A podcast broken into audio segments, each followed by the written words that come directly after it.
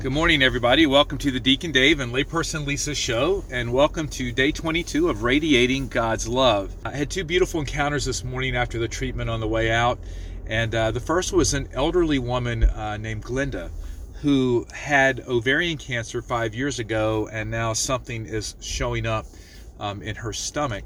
So we prayed together, and she was so beautiful. She told me that, you know, when she first went to see her doctor five years ago, that the first thing he told her was that he was a Christian and that when he was doing his devotionals in the morning that he would pray for his patients that he would pray for discernment to make the right decisions and that God would guide his hand throughout each day. And she said her stress level just went down from high to way low. So just those simple words and the fact that he was uh, a man of God did so much to um, soothe her soul and her spirit um, as she entered into cancer. And she said, You know, whatever comes, I know God's got me. So, really powerful.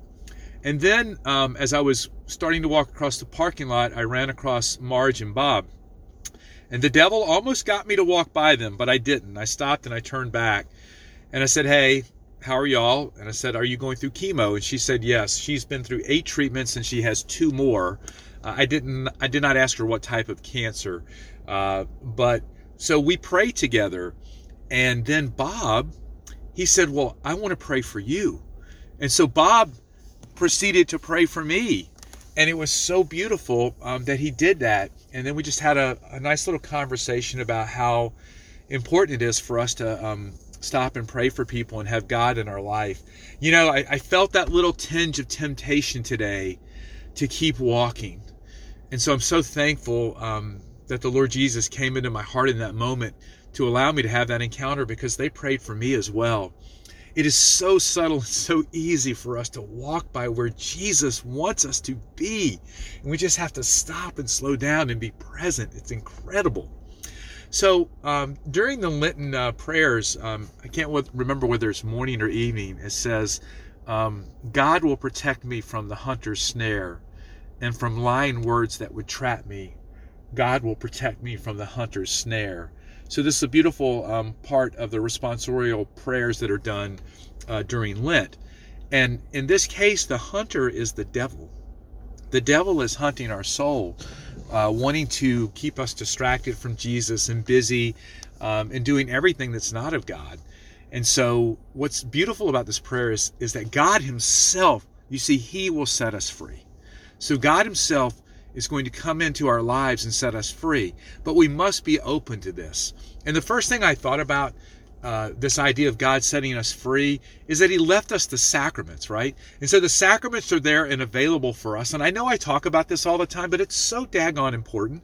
You know, my brother in law, I talked to him a couple of days ago, and then he texted me this morning and he said he was reflecting on the readings and he's going to reconciliation tonight.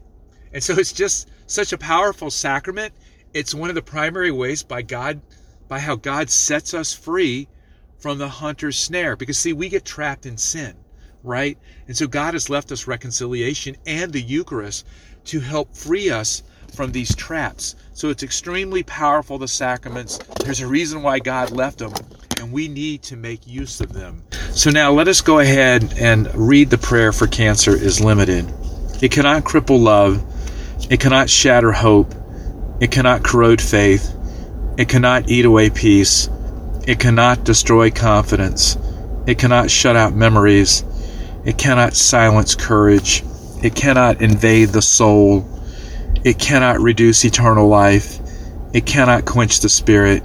It cannot lessen the power of the resurrection. All powerful and mighty God, we thank you again for the gift of this day. Lord, we thank you for always setting us free from the traps of the hunter's snare. You leave us the sacraments, Lord, by which we may enter into your grace and mercy. Lord, you also give us one another, the presence of Christ, your body, to help take people from the snares of the devil. Lord, help us to always be patient in how we live out our lives and present to the moment, because that is where you are. And Lord, I ask that you bless all listening to this podcast in the name of the Father and of the Son and of the Holy Spirit. Amen. Okay, so one more one more thing keep the prayer requests coming. I get one or two prayer requests every day, and so my list is getting really long, but it's really awesome. I've been uh, praying specifically um, for the people of Ukraine um, and for a change in Russia every day. Um, tonight I'm uh, going to be at Mass. It's kind of the midway for the 40 Days for Life. So I've been praying for the unborn and also those who have been um, struck by abortion um, in their lifetime. And then I prayed specifically for a family and then for a friend of mine, Don, who is actually having his prostate removed today. So, uh, very powerful to be able to hear the radiation going into my body, yet my focus is on praying uh, to the Lord for all of the people on my prayer list. Um, I'm on mission even as the radiation is going in my body. All right. God bless everybody. We'll see you tomorrow for day 23. Bye.